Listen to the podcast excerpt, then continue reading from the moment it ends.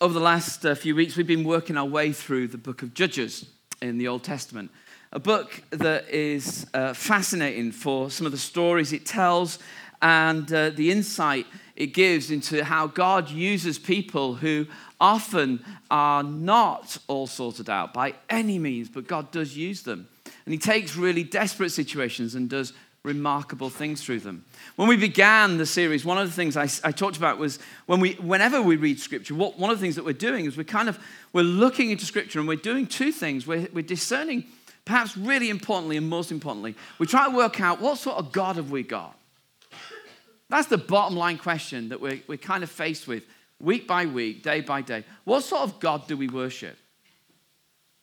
One of the things about growing as a disciple of Jesus is answering that question, actually. What sort of God do we have? And that's one of the reasons why we read Scripture together, to try and discern what's God up to. And then secondly, we read Scripture because we kind of come to it almost like a mirror to find ourselves there and to see our own situations. And hopefully to be able to see our own situations through new eyes, to be able to see a new way of looking. Today what I want to do is look at the story of Gideon. Now, in terms of chapters, you don't get the most chapters in Judges, but actually in terms of verses, so the whole story, we've got more about Gideon than anybody. Samson gets a good chunk later, but Gideon, actually, we've got more about Gideon than anywhere else. And I kind of want to do the whole story of Gideon, which is chapters 6, 7, and 8. But rather than read the whole of those three chapters, which would take quite a lot of the time that we have, to try and dip into what's going on in Gideon's story. The theme of it all is the relationship between strength and weakness. That's the theme of the whole of Gideon's life, I think, as I've been reading and reflecting on it. I think it's that. And I think it works out like this. I think in the 6th chapter of Gideon, you've got something about the surprise of strength. And then in 7, you've got the possibilities of weakness. And then finally, in chapter 8, which takes us to the end of his life, we've got the dangers of strength. So it's this sort of relationship between perceived strength and perceived weakness all the way through this narrative of Gideon. So let me quickly give you an overview of what the story is. It starts in chapter 6, and it starts in the way that all of these stories about the judges starts. The Israelites did evil in the eyes of the Lord, and for 7 years he gave them into the hands of the Midianites. Because the power of Midian was so oppressive, the Israelites prepared shelters for themselves in mountain clefts, caves, and strongholds. Whenever the Israelites planted their crops, the Midianites, Amalekites, and other eastern peoples invaded the country. They camped on the land and they ruined the crops all the way to Gaza. And they didn't spare a living thing for Israel, neither sheep, nor cattle, nor donkeys. They came up with their livestock and their tents like swarms of locusts. It was impossible to count them or their camels. They invaded the land to ravage it. Midian so impoverished the Israelites that they cried out to the Lord for help. Now, we've been reading through the book of Judges, and it kind of always begins like this. The Israelites sin, and the consequence of that is that they get defeated by the surrounding nations. But never so far has it been this bad. It's kind of like every time the crops come up, the Midianites come year after year. And it's kind of like this. You know, you plant, you hope, you're looking for your harvest, and every harvest you're lost. In fact, in the end, the Israelites want to go and live in the caves because they're so oppressed. They have nothing. And God comes to one young guy called Gideon. And in verse 12 of this chapter, this is what it says. When the angel of the Lord appeared to Gideon, he said, "The Lord is with you, mighty warrior." "Pardon me, my lord," Gideon replied, "but if the Lord is with us, why has all this happened to us? Where are all his wonders that our ancestors told us about when they said, 'Didn't the Lord bring us up out of Egypt?' But now the Lord has abandoned us and given us into the hand of Midian." The Lord turned to him and said, Go in the strength you have and save Israel out of Midian's hand. And am I not sending you? Pardon me, my lord, Gideon replied, but how can I save Israel? My clan is the weakest in Manasseh, and I'm the least in my family. And the Lord answered, I will be with you, and you will strike down all the Midianites, leaving none alive. An interesting interchange between Gideon and the angel of the Lord, God. God comes and goes, the Lord's with you, mighty warrior. And Gideon goes, listen, if you were with us, we wouldn't be in this mess. And then he says what some of us have said over the years, oh God, why does it always seem it was so much better in the past? We've heard what you did in the past, God. Why aren't you doing it now? God, if you're with us, how come things are like they are? Every generation asks, and every generation are told, it's your turn. Every generation says, God, why are you not doing what we hoped you would? And every generation is told, it's your turn. You do it. Every generation looks back and goes, God, you seem to be working really a lot there. And every generation is told, it's your turn. You do it. I'm with you.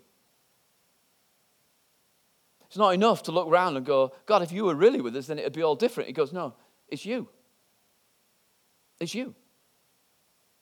It's kind of like, it's obvious, but it's like that sort of thing.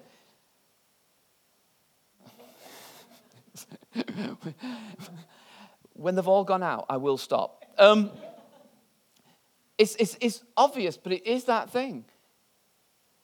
Me and you, we're the generation at this moment who pray and hope and love and can see something different. You can't look anywhere else. It's us. And if it's not us, who's it going to be? If it's not you, who's it going to be? If it's not me, who's it going to be? And God comes and says, I am with you. And so what did he do? Well, that same night, the Lord said to him, take the second bull from your father's herd, the one 7 years old. Tear down your father's altar to Baal and cut down the Asherah pole beside it. Now, two things there that are sort of kind of like technical. The altar to Baal is the altar to the alternative gods, and the Asherah pole probably was something very similar to that. Probably literally just something that was built up, and people would sort of see that as a sign of fertility, a sign of prosperity, a sign of hope. And actually, if every year the Midianites are coming and wrecking your crops, you're gonna try anything, aren't you? And that's what the people of God had done. They'd stopped trusting Yahweh because Yahweh ain't getting them out of this mess. And they'd put up a pole, probably something like that. That certainly is an image of an effigy from around the same sort of time. And God says to Gideon, go down and cut it down.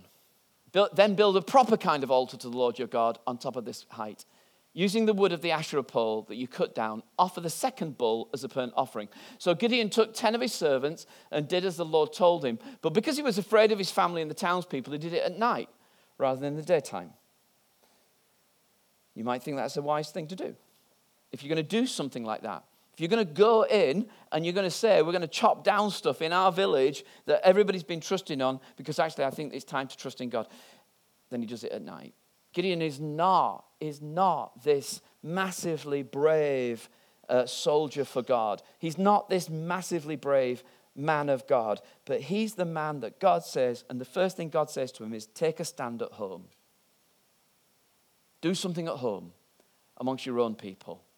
And you have to be brave enough there, but before you do anything else, anywhere else, do it at home. Make a stand, take a stand, and do it there. And then we move from that chapter. So God's called him, Gideon's argued, he's taken a stand, and you get to the 7th chapter, which is, if you know anything about the story of Gideon, is the story that you probably know the best. Early in the morning, Jerubbaal, that is Gideon. He was called that because it means he cut down Baal, and it became like a nickname. And all his men camped at the spring of Harod. The camp of Midian was north of them in the valley near the hill of Moreh. The Lord said to Gideon, you have too many men. I cannot deliver Midian into their hands, or Israel would boast against me. My own strength has saved me. Now announce to the army, anyone who trembles with fear may turn back and leave Mount Gilead. So 22,000 men left, while 10,000 remain. So the maths of this story go on like this. That he starts with 32,000 men in his army, and God says, you've got too many. So ask any of them, are you frightened? And 22,000 said, yeah, I'm frightened, I'll go home. Which leaves 10,000. And God says to Gideon, 10,000 is too many. So let's do a little experiment. And he takes them all down to the riverside, and he's got all these men, and he watches how they drink from the stream. And the ones who use their hands, he goes, yeah, we'll use them. And the ones that just put the head right down, and I don't know how this stream would have been, but the ones that just get them really close down and don't use their hands, doesn't really matter why, they can go home. So 9,700 men don't use their hands. So they all go home. And so Gideon is left with 300. That's the story. Remember the Midianites? They come down every year. They take over. You're so frightened that you're living in caves.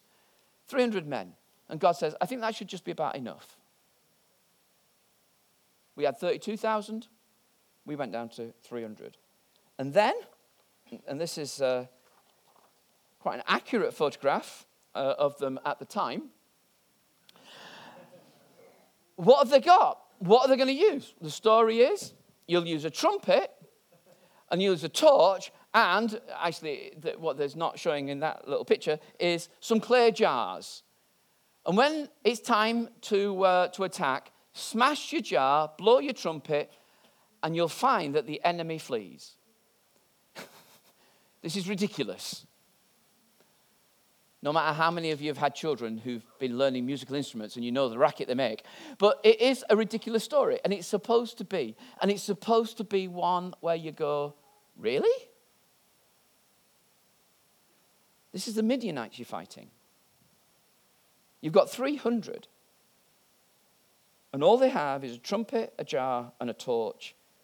And in the chapter, it tells a story about how they cause chaos by their sound, and the Midianites think a massive army is overtaking them, so they scarper. And so, the story goes, God used Gideon and 300 men to overcome the immense army of the Midianites. It almost seems impossible. It was in their weakness that God used them. And then you've got the final chapter, chapter 8. Now, this is a chapter that you probably, I don't know, you may not have read much before. And there's a couple of things going on there. One of it is that Gideon's true nature begins to come out. And it's seen in the way that he deals with people who he feels have snubbed him in the past. And he goes and he kind of turns on the people that have snubbed him. But then later, when he's finally got rid of the kings of Midian so that Israel are free, in verse 22 of chapter 8, this is what happens. The Israelites said to Gideon, rule over us, you, your son, and your grandson, because you've saved us from the hand of Midian. But Gideon told them, I will not rule over you, nor will my son rule over you. The Lord will rule over you. So what they're saying to him, well, they're saying, will you become a king? Because up till now, what the people have had to do is every time they've been in real desperate need, they've cried out to God, and God has provided somebody for them. But this time, they're going, can we get a better system than that? Would you become king? And Gideon says, no, I'm not going to do that. But in verse 24, he says, I do have one request, that each of you give me an earring from your share of the plunder. It was the custom of the Ishmaelites to wear gold earrings. And they answered, we'll be glad to give them. So they spread out a garment, and each of them threw a ring from his plunder onto it. The weight of the gold rings he asked for came to 1,700 shekels, not counting the ornaments, the pendants, and the purple garments worn by the kings of Midian, or the chains that were on their camels' necks. Gideon made the gold into an ephod, which he placed in Ophrah, his town. all Israel prostituted themselves by worshipping it there, and it became a snare to Gideon and his family. So they come and they say, will you be our king? And he goes, no, the Lord's going to lead you. But then he acts like a king. He says, but let's take your gold. Can you give us your gold? And later on, the other thing he's going to do, he's going to have 70 sons of his own because he has many wives. He has a harem. So in other words, he begins to act like a king. He said, I don't want to be your king, but he acts like a king. And they make this gold into an ephod. And that's a picture of what an ephod was. It was like a thing that the priests would wear, like a breastplate over their sort of main clothing as they did their worship. What's he doing? Well, what Gideon's doing, he's trying to get religion under his own control, and he's trying to get it home, and he's trying to get it close, and he's trying to control what's going to happen next. And all of this is about control. The people are looking at Gideon and going, will you rule for us so we don't have to trust God? And Gideon's going, well, let's get this ephod so we can actually discern what God wants, and we can do it here, and I can do it under my own eye. I can do it from a position of control.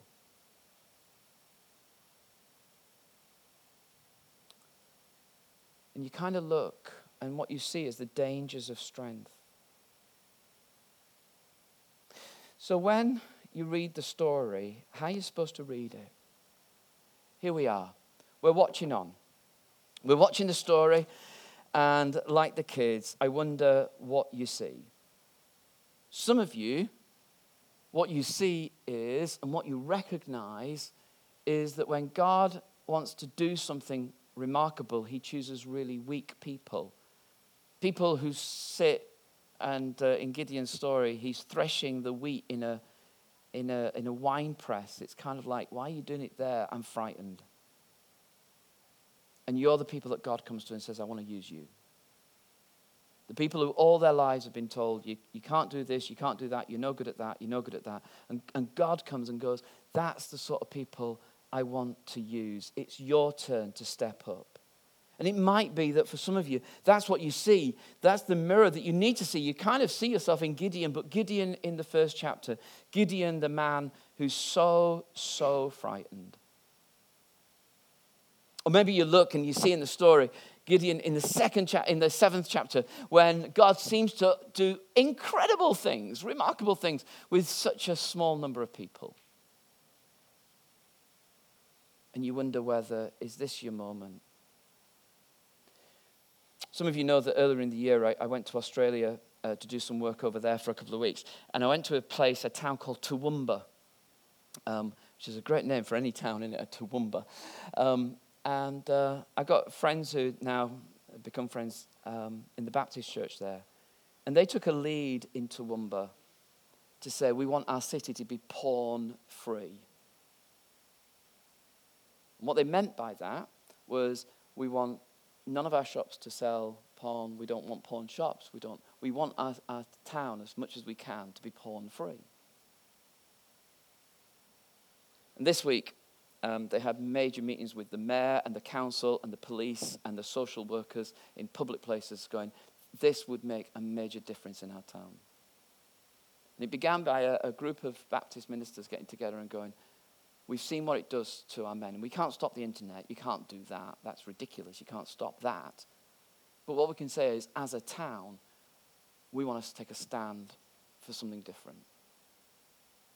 And it was 4 Baptist ministers who began in a prayer meeting and said, actually, we can see something different in our town. And this week, they had meetings with literally thousands of people who were saying, we want that for our town. And it's that sort of thing that you think, wow, God can take really small things and do something really big. If it's you that goes, this is my generation, I can do something. I met a woman on last Friday in London, and she's a young woman, and she's just started out in about 3 years in PR. And she talked about the struggle that she's working in an industry where she's trying to do it with truth and integrity in PR when it's mostly spin and not integrity. And in a very different way, you look at someone and goes, it's my generation. I'm going to take a stand in my company through the thing I'm doing, the way I do business. I'm going to take a stand. And maybe you look at Gideon's story and you want to ask, is God actually raising something in your own heart that goes, what if it would be different round here?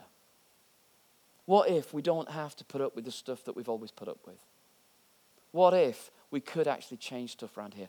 And all around the city and all around the north of England, there are people who begin with the dreams that things could be different around here. You don't have to just accept it as it is.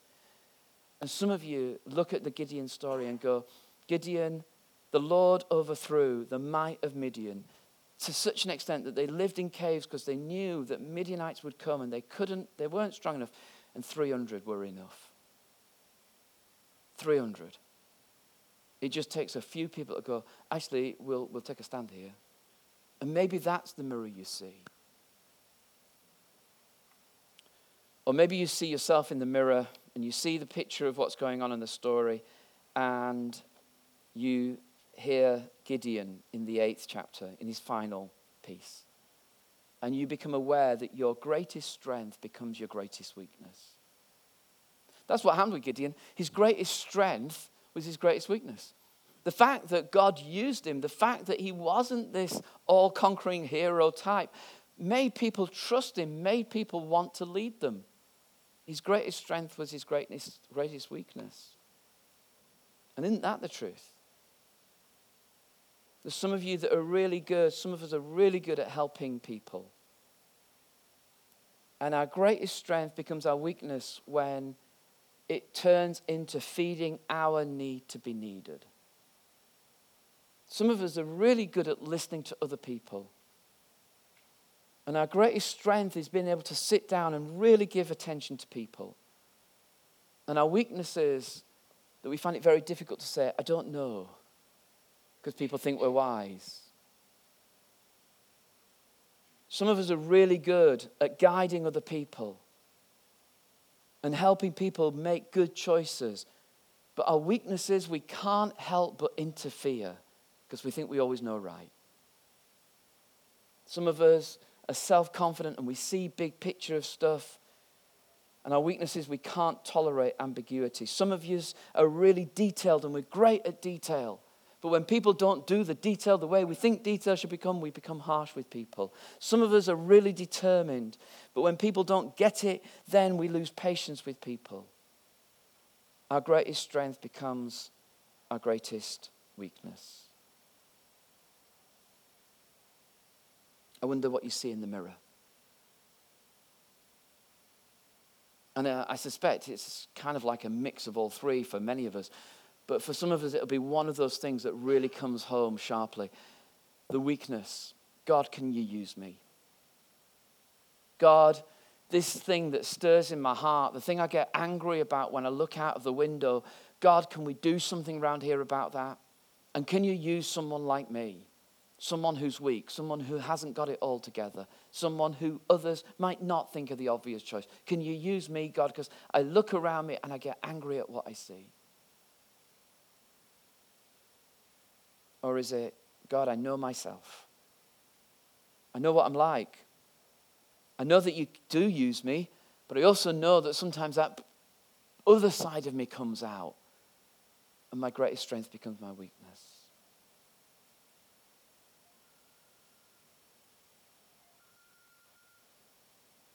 Jesus is the one who gets us out of the bind. Jesus is the one who comes along and says, will you follow me? Because I want to use you. Jesus is the one who sees disciples and he goes, I want you to follow me because we're going that direction. And it's Jesus who says to fishermen and to tax collectors and to carpenters and stonemasons, I want you to be on my side.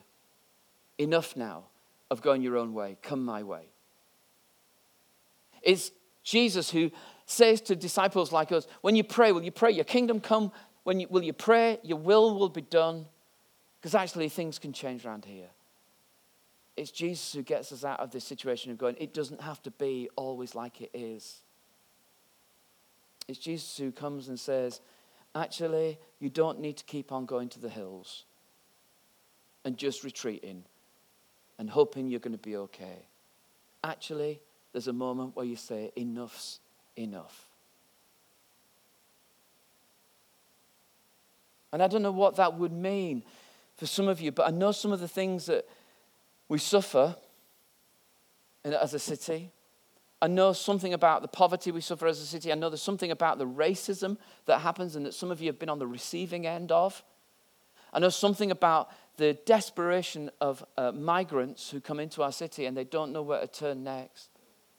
I know something of the hopelessness of families that just get stuck in debt. I know something of that, and it's kind of like, well, what's God saying? What do you look out the window and what do you see? And it's Jesus that gets me out of the bind of my strength becoming my greatest weakness. Because it's as I offer it all to him, he allows me to know myself better.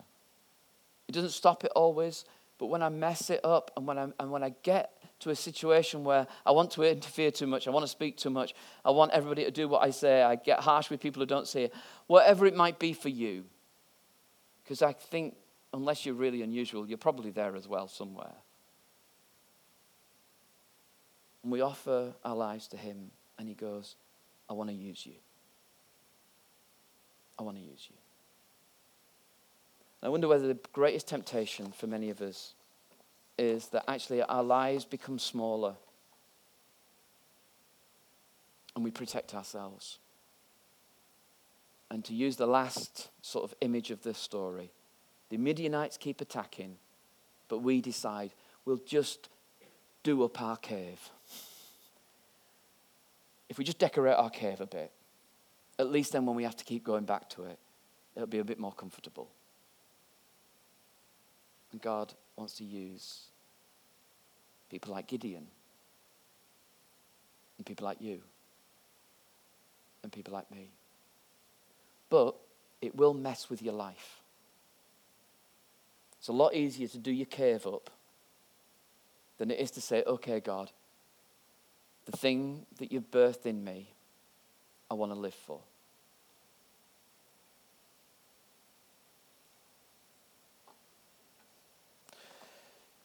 I'm going to pray, and then I'm just going to give us 5 minutes just to process. And the process is simply what you're thinking. And some of you will want to speak and some of you won't. But what you're thinking, what's going through your head. But let's pray first.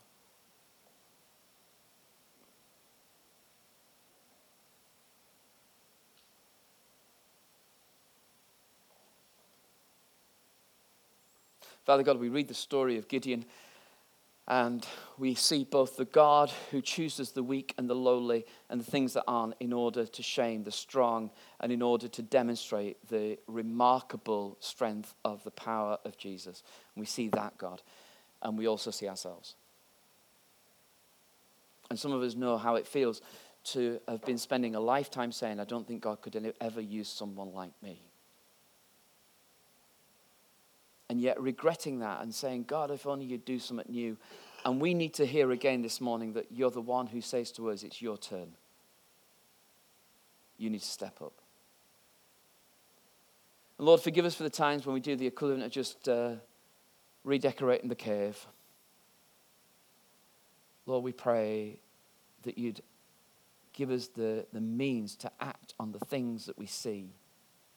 Give us the courage to act on the things we see. And Lord, for those of us who we're aware that you use us in so many different ways, in so many different contexts, Lord, guard us from our strength becoming our weakness. Help our story not to end up as disappointing as Gideon's. Father God, would you take our lives and use them for your glory? Would you take our lives and make them mean something? Would you take our lives and make them be used for you, we pray.